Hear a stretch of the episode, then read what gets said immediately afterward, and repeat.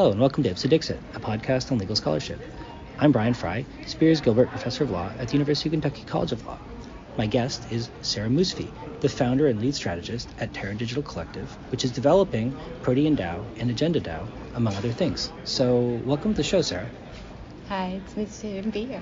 Yeah, I'm delighted to have you on and to actually be able to interview you in person. I'm I'm really pleased that Kalani uh, introduced us because I'm interested in learning a lot from you about what you're doing and also about the structure and operation of DAOs, which are such an important element of the new crypto NFT space.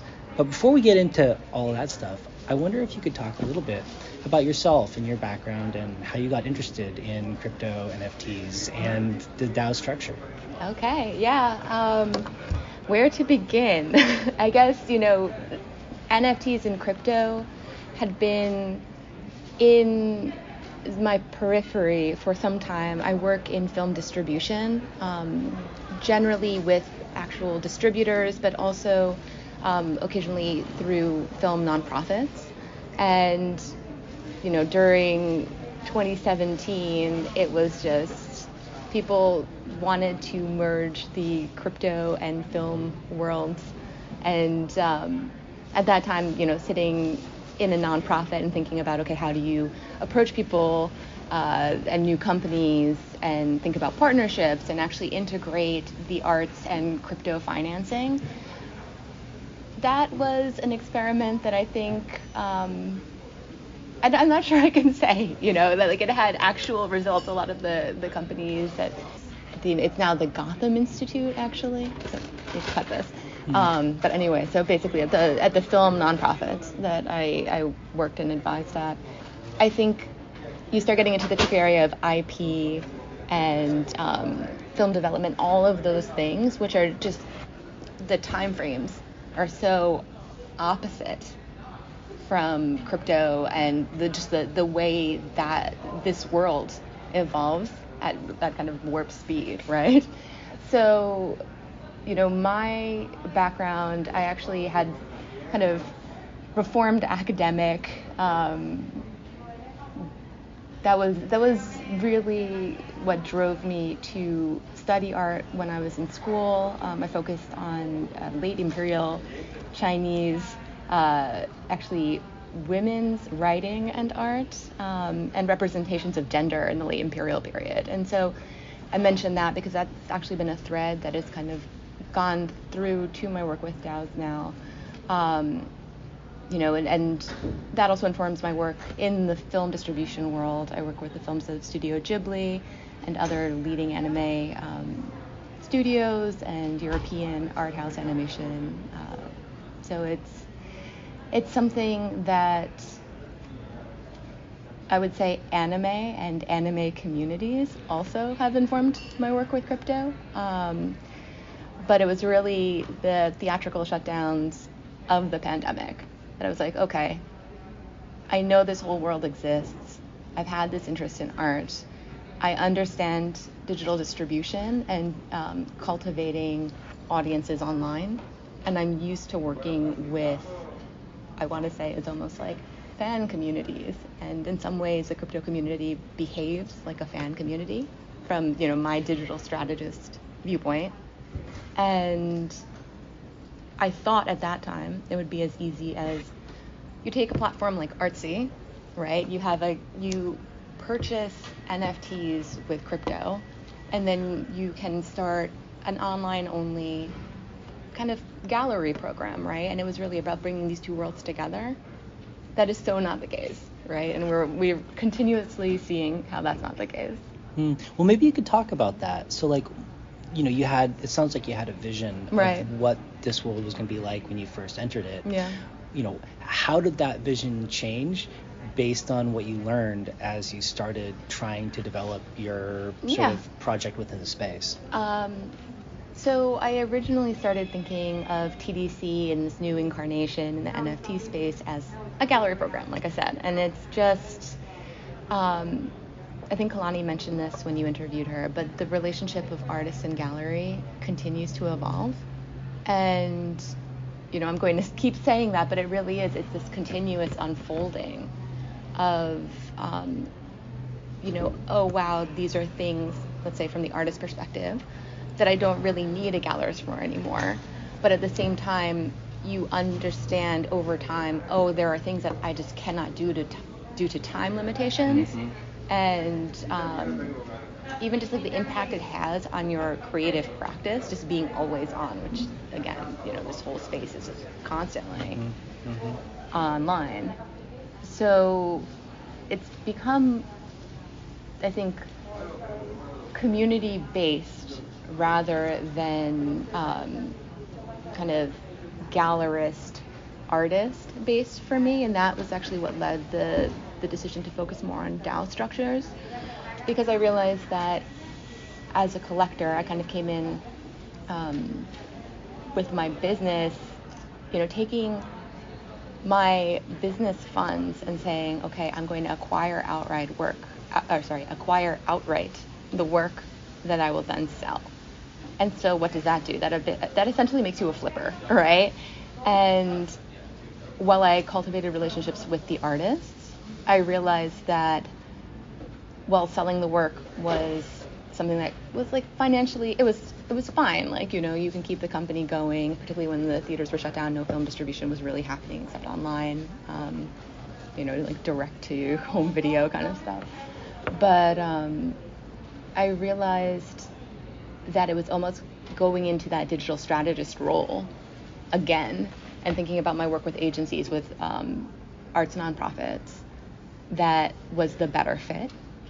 And particularly just the amount of experience I had running an independent consultancy for years and, and moving in and out of agencies, um, startups, nonprofits, all of that, that I think made me uniquely prepared to actually start thinking about how do we, you know, integrate tokenized community with actual on the ground artist support. Mm-hmm. Well, so for listeners who might not be that familiar with the fine art space and how galleries work, what are some of the things that you think historically galleries have done in relation to artists that maybe they don't necessarily need to do as much in this right. new space? And what are the areas where you found that artists really needed or could use gallery support in ways that they might not have anticipated? It's actually interesting because it's a it's a good parallel to um, when you talk about artists who personally experienced um, the digital transformation, let's say, of the past 20 years, um, versus artists who have begun their practices entirely in a post pandemic um, or post NFT world. And so when you say what differs, I would say actually it's not necessarily that the things that a gallerist does changed, right? You're really helping artists um, understand, you know, how to present their career, um, and just providing almost like the production framework to do so, right? Like it's, I always think of it as like a producing role. Everything kind of, whether you try to or not, becomes finance first with crypto, just because it's so transparent in that way. Um, so I think the one thing that is is really changing is, you know, what is the correct fee, if any, or are there different ways to structure your work together? And again, that was another reason why DAOs became, um, you know, an interesting kind of point of exploration for me because I really couldn't find a way. You know, I, I started thinking about oh, traditional like media buying where you're going on a 15% of like an advertising budget or something, or you see um, smart contract providers taking you know certain percentages on you know or platforms. Like that's all a product strategy in some ways right? And like everyone else in the space you end up having meetings with angels. And i think the question i've always had to answer is oh is it like what is the product version of this? And ultimately it's not a product, right? And so that's why I still think there is that role of a gallery, right? Where it's sometimes the gallery will make decisions that are in the best interest of the artist and not necessarily in the best interest of like the commercial um, functioning of the gallery in that very moment mm. on that very piece of work that you're selling. Yeah, I mean, to the extent you can, could you yeah. give an example of kind of concrete like problems that you've encountered and kind of how you thought about them and how you tried to solve them? Yeah, um, you know, I think since it's been, let's see, um, I got into this whole world last year, um, the early part of the summer, and I've been working on the gallery program and the DAO Incubator since then. And like I said, I think a lot of the artists that I wanted to support early and provide liquidity for, almost the same way that like an angel writes a check. Um, I saw it as my role to just go in, buy the work, so they had money um, to keep, you know, supporting their lives, so that like, okay, this is actually a practice. Like, this is a way I can take my practice and um, support myself because artist support is incredibly important to me and and then I would say, okay, so like I trust my eye. I will take the work and then sell it. And what that did is a lot of the artists that I respect, you know, you get a basically even if you have a friendly relationship, it's still, you know, there is that kind of specter of oh, flipping. And to me it's really not about the the fact that I'm making money on the work. It's the fact that I can continue to work in this way. And so that was what ultimately drove me to work with um, some of the very same artists that I work with in TDC, the, the DAO of TD itself, as well as the DAOs that are in the DAO incubator. I, because I had the strong relationship, I could say, okay, like, yes, I had a piece, I sold a piece, but I think this is a different path forward for our work together. Mm-hmm. I've also tried incorporating DAO structures into individual projects, uh, particularly when I feel like the work is a little, um, let's say it's you know outside of the current trends in the market, and it needs time or you know an appreciation of the artist's work needs to develop, right? And early career artists, right? So. Um, I work with uh, Alex Maracchini, or uh, she's online as AV Maracchini, and she does her work um, with the initials. Um, the she started doing these incredibly intricate Sims builds that are not meant to be played at all. Um, she is an art historian by training, uh, PhD, you know, everything, right? Very much steeped in the academic side of the art world. Um, but had this practice of, of building virtual environments. And virtual environments are something that I think is also kind of very important to TDC in terms of like this is a digital first, digital native program. Um, and so what we did is we tokenized the build by taking in-game captures, right, of all of the different rooms, and then creating a website that was basically the layout of this space um, that you could explore, like the same way that you would do almost like a website walkthrough of, let's say, like a, a home you wanted to buy or something. Um, and the NFTs were in a single collection, and then under that was a DAO treasury, so a Gnosis safe, and we can get into DAO structures in a minute. But like basically, a DAO, what is a DAO? It's a it's a multi-sig, a token, and some type of um, community hub, which is usually Discord, right? So I I thought, okay, let's have the funds from the project go into this treasury.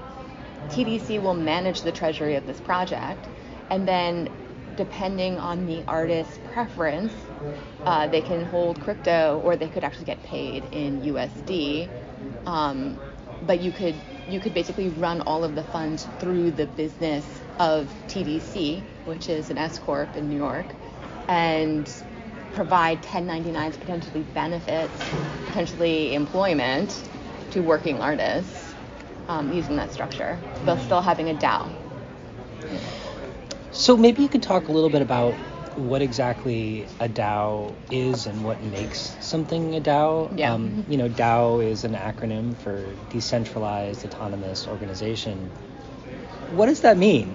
Right? Right. And- yeah. and- and- and- They're not autonomous, first of all. Like we just need to drop the A, but nobody wants do. Like it's or do. I don't know. It's it's definitely a misnomer. I mean, we just need to say that right now. The smart contracts cannot do a lot of the work that is required um, to actually maintain a DAO. Mhm. So So maybe maybe you could kind of walk us through like the development of the con like what was the vision Right. initially of what a DAO would be and what have people learned? What have you personally Yeah, I learned mean- in trying to implement that vision in reality? Yeah, I think one of my it's funny because I work completely on DAOs all day, every day, but I'm just going to use this opportunity to talk about all of the pain points, we'll say, or you know, just like poke holes and everything. So,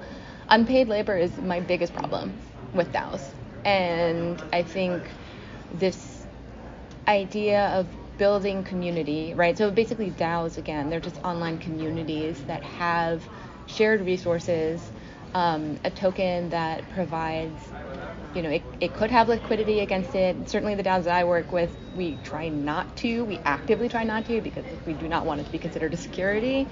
Um, but basically, you know, that's a governance token, so you can vote and make decisions for the funds in the treasury, for the members of the DAO, for whatever, right? Um, and then a place where people can speak. And again, like I said, that's mainly Discord.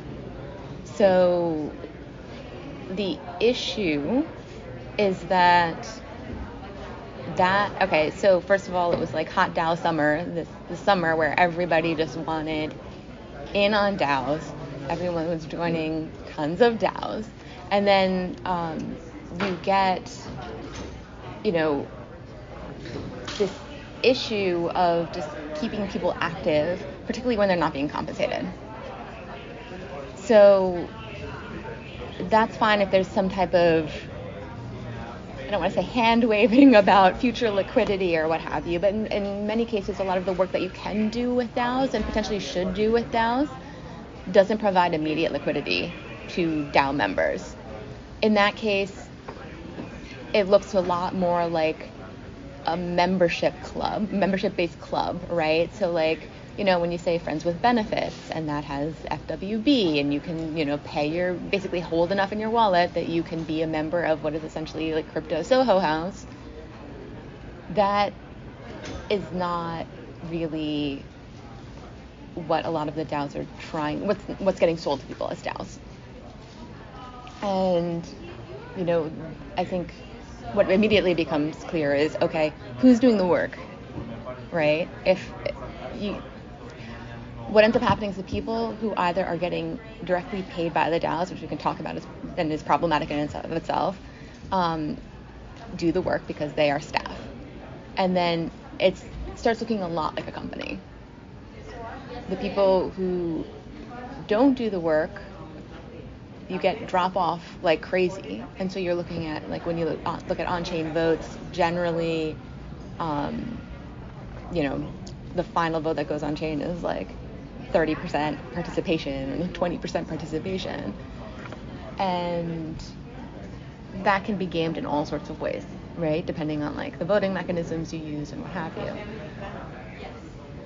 The thing I, I guess I just want to stress is like getting people paid and understanding that a lot of the people that could benefit from DAO structures do not have ongoing um, financial support that allows them to just freely give their time is incredibly important to me. And actually, um, one person that I work with in TDC I actually met in another DAO um, that I'm a member of, but not actively um, really participating in. And I put that um, individual under a consulting contract because I just really valued the contributions that I was seeing to their work in a DAO, but realized that they could not, you know, continuously provide their time because they were effectively a consultant like me, right? Mm-hmm. And so um, that, you know, and, and generally the people I'm talking about are women, are people of color, um, are members of communities that have been typically underrepresented in business. And, you know, that was where the incubator started, as I realized, okay, we need to do this work, but we need to do it in a way that people can get paid. Mm-hmm, mm-hmm. Well, maybe you could talk then about how the incubator you started functions. Yeah. And talk a little bit about the DAOs that you're currently working with directly. Yeah. Yeah. So um, I think we can start with Protean DAO because that was the first, um, and that actually was, let's say, born on Clubhouse.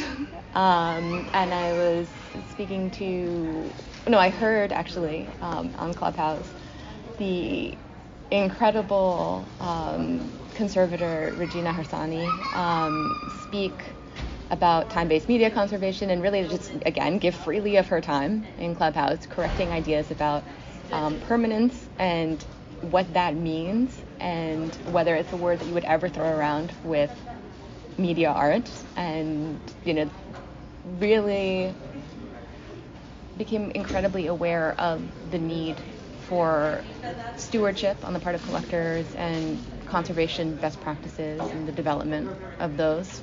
Um, and initially just approached Regina about starting some type of um, conservation toolkit, uh, just to, so that people could, and really artists, right, who um, perhaps, you know, because her work is mainly through galleries or as a consultant, you know, if an artist didn't have the resources to work with her directly, they could read this and get a sense of what they should be thinking about when they tokenize work. And also collectors could think about it as well and, and really point to something larger than just like it's online, so it's it's eternal, right? Um, and so that you know, as I started getting involved with DAOs, originally I thought the work was going to fall 100% under TDC, and I realized this is much bigger than what one company or one gallery or what whatever should should be working on. I'm gonna have to take a break. Um, so the the thing eventually just grew of its own accord, and this is like the best sense of like community, right? Where it's like originally brought in Kalani. Kalani had her side, you're like of and all of the expertise that she brings and um, you know we it's because it is a a more institution um, focused DAO, I think, and, and, you know we're talking about you know museological best practices and what have you. It's it's very different timelines than DAO structure. So we're going slow with that. Um, and it's really about bringing together the people who are academically trained to work on um, the the questions of storage and conservation. Regina's always emphasizing how like how boring all of the uh, all of the work is going to be, but it's really about like you know rolling up your sleeves and getting your hands dirty mm. in terms of um, understanding really how do we preserve all of the things that we're doing online now and like just saying oh uh, somebody's gonna like comb through the Twitter fire hose, right, uh, to like mine everything about the artist's intent when they minted something. It's it's not enough, and so artist interviews and, and all of that. It's it's, it's really important. Um, the because that DAO has not actually formed its community and is really thinking about how to approach the individuals, and it's also going to be clearly, by just definition, a very small group of individuals who could contribute. Um, it's in such early stages that it really is is about just supporting the work that Regina and Kalani are doing. And so I had Regina as a consultant originally. Um, because both Regina and Kalani are incredibly busy and amazing people. Um, right now, Protean is basically entirely their baby, right? Like they, um, I join meetings, but it's really just like me adding my two cents about what I'm seeing out in the world. It, it, it's, you know, it's, and just about how I'm thinking about interfacing um, and giving them the time to do the work with the support of having to not um, create like an entity right away when you're before you know what you're building. Mm-hmm. Mm-hmm. Um, so that's Protean. Agenda DAO was formed this summer when Kate was like, some, you know, again, some tweet, oh, you know, we need more trans representation in the Web3 community. And we got on a call, and I said, I'm here. And another artist, Aria Faith Jones, was on that call, and I'm here. And then we also, um, you know, really kept working, and eventually it was just basically, you know, a Discord server where it's like that's like a clear example of a community that is naturally formed and grows naturally without very little work, and it, it it's very important to have that type of safe space um, for artists in the trans community and the non-binary community. But I think what we quickly realized is that once we had a token, because we cared about governance and, and members having a, a, say in terms of you know what does direct support and representation mean with this with this work.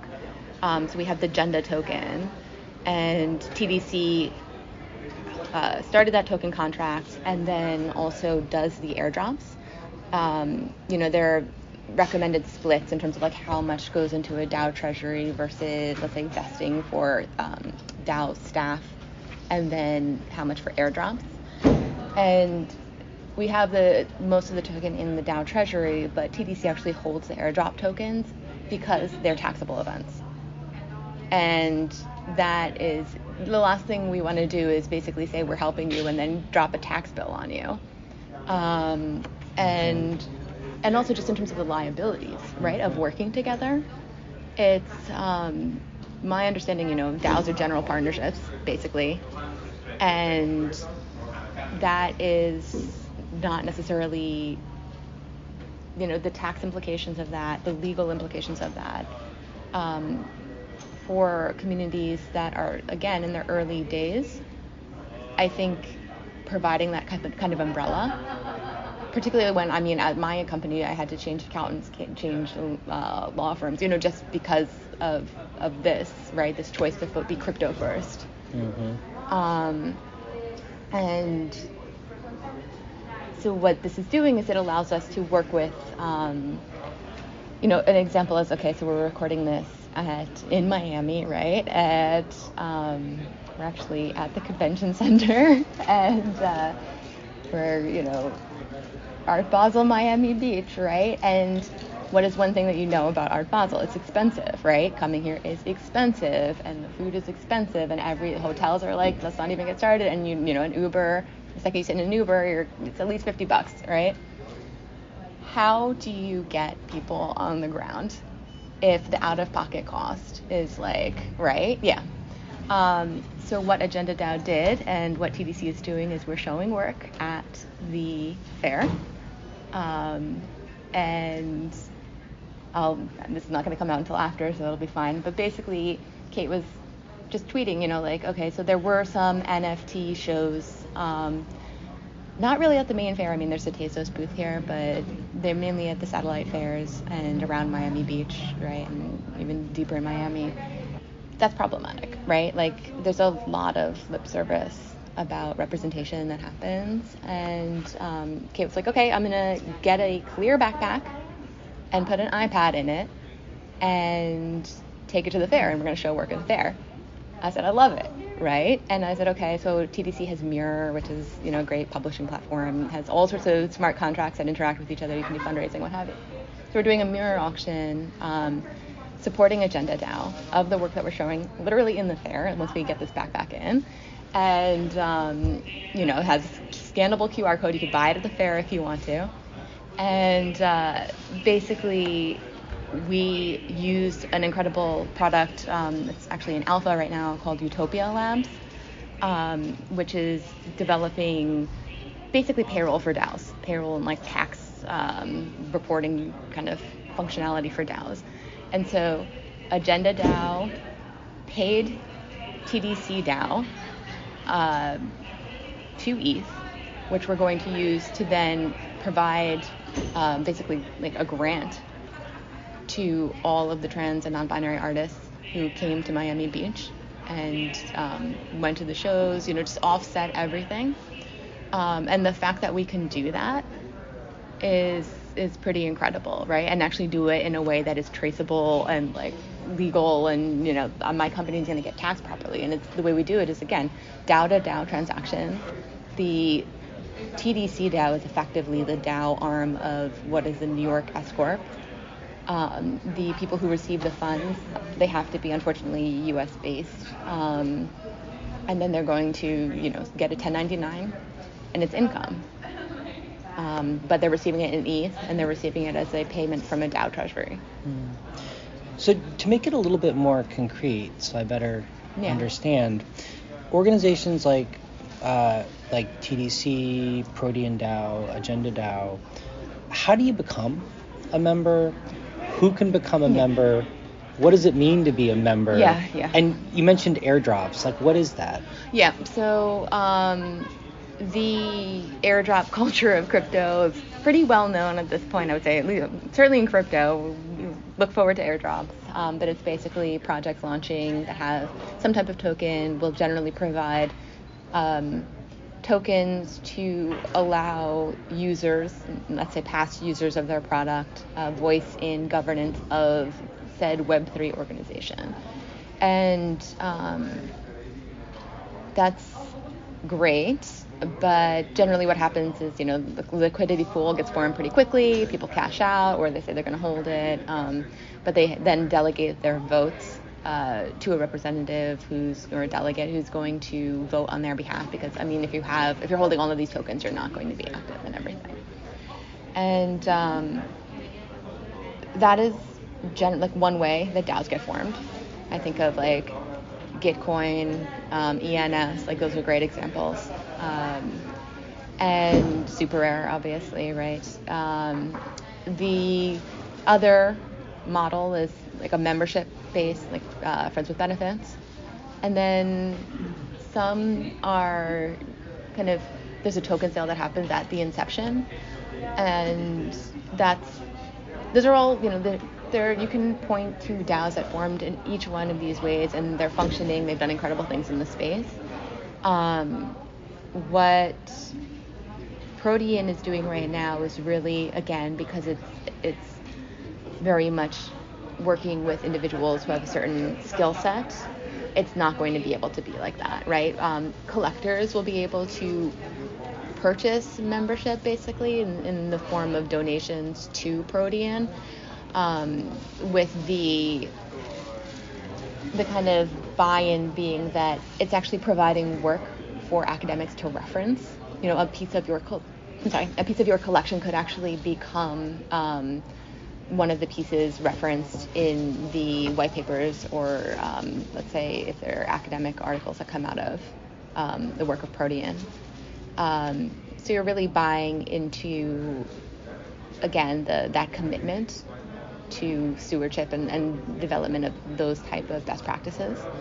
Um, the industry membership will be very much like industry membership at other kind of industry focused events, right? Um, Agenda DAO is purely if you were a member of the trans and non-binary community.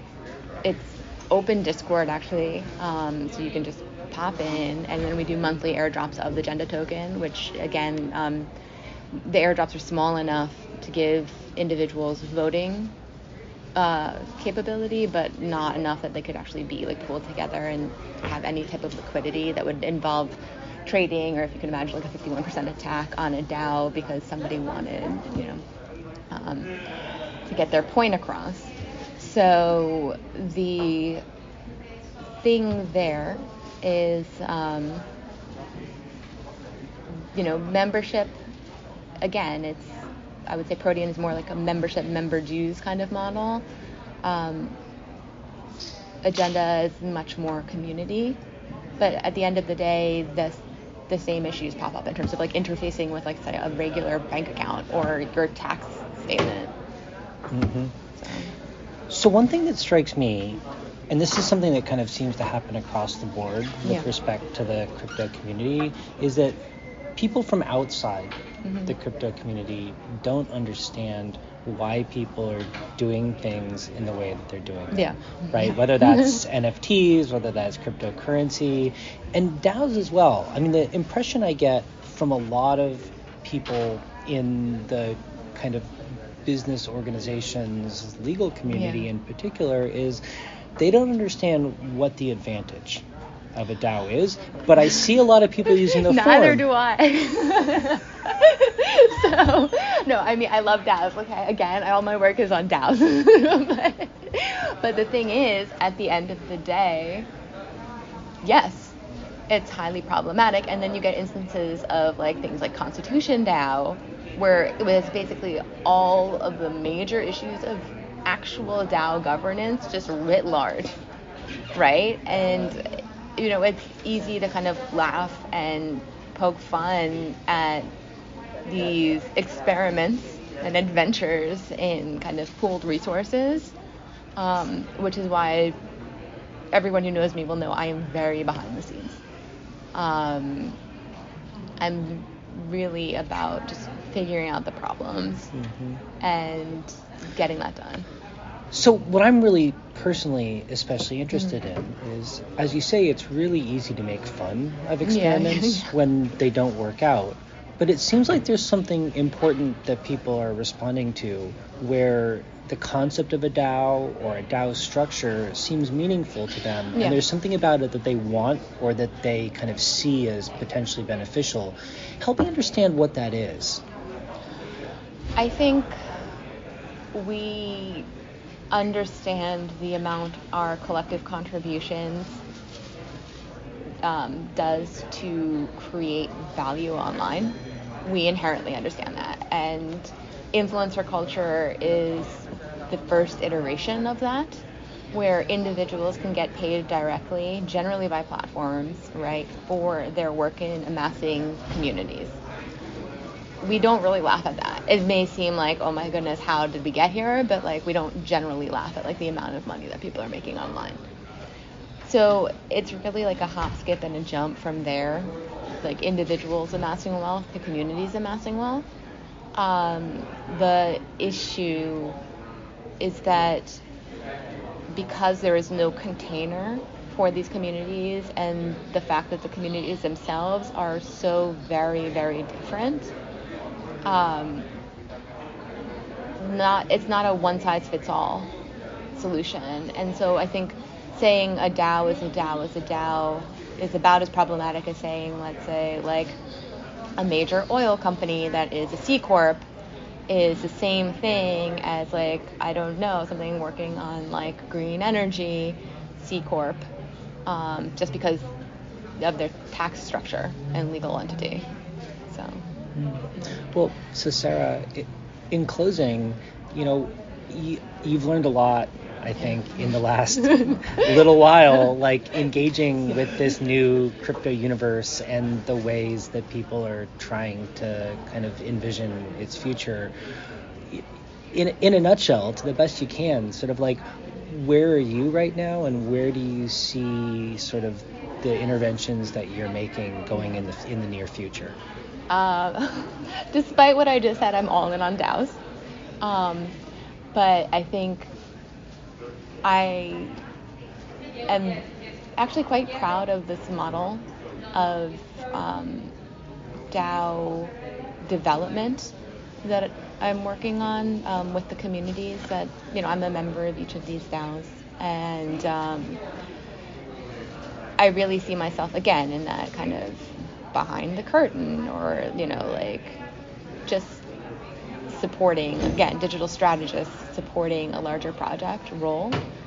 Um,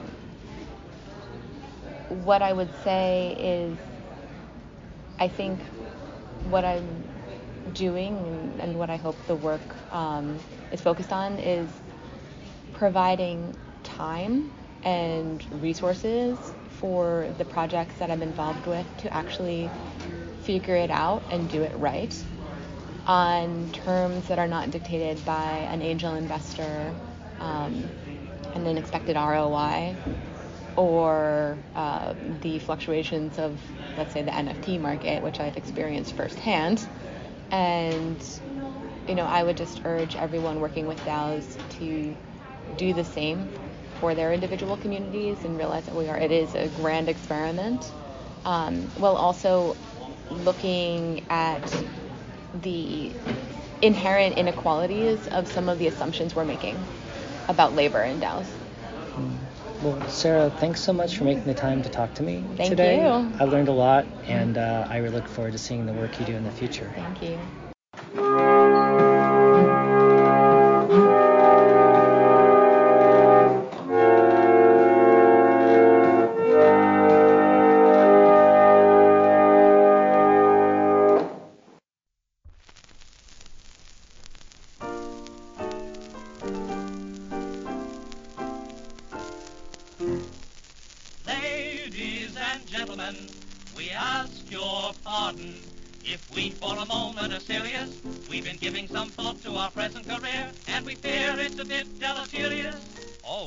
Deleterious. A $5 word. Sure, the cover charge is on, isn't it? Although our present salary is stupendous, Terrific. Gigantic. Lousy. although we love the billet-doux you send us, I get them. I read them. Oh, so you can read. unless we make a switch, we never will get rich. But we are rich. Haven't we trees, bees, skies, and butterflies? Yeah, but try and pay the rent with one of those. And so we have decided after this engagement's through, we're going into business, it's the only thing to do.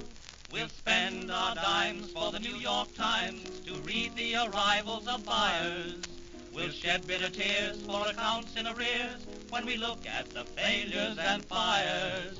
We're going to get stenographers who know the latest tricks, and we'll do our dictating every evening after six. Big business, big business, business is the backbone of the nation. The fellows who do well are those who buy and sell the products of American creation. Big business, big business. I'm going to be a businessman myself. You'll never be successful in an office or a shop. I wouldn't. No, unless you're bald, you're bound to be a flop. Why? Bald-headed men are most successful. They come out on top. In big, big business, you take the life of Louis Zilch, that famous merchant prince. He started on a shoestring, he's been tied up ever since.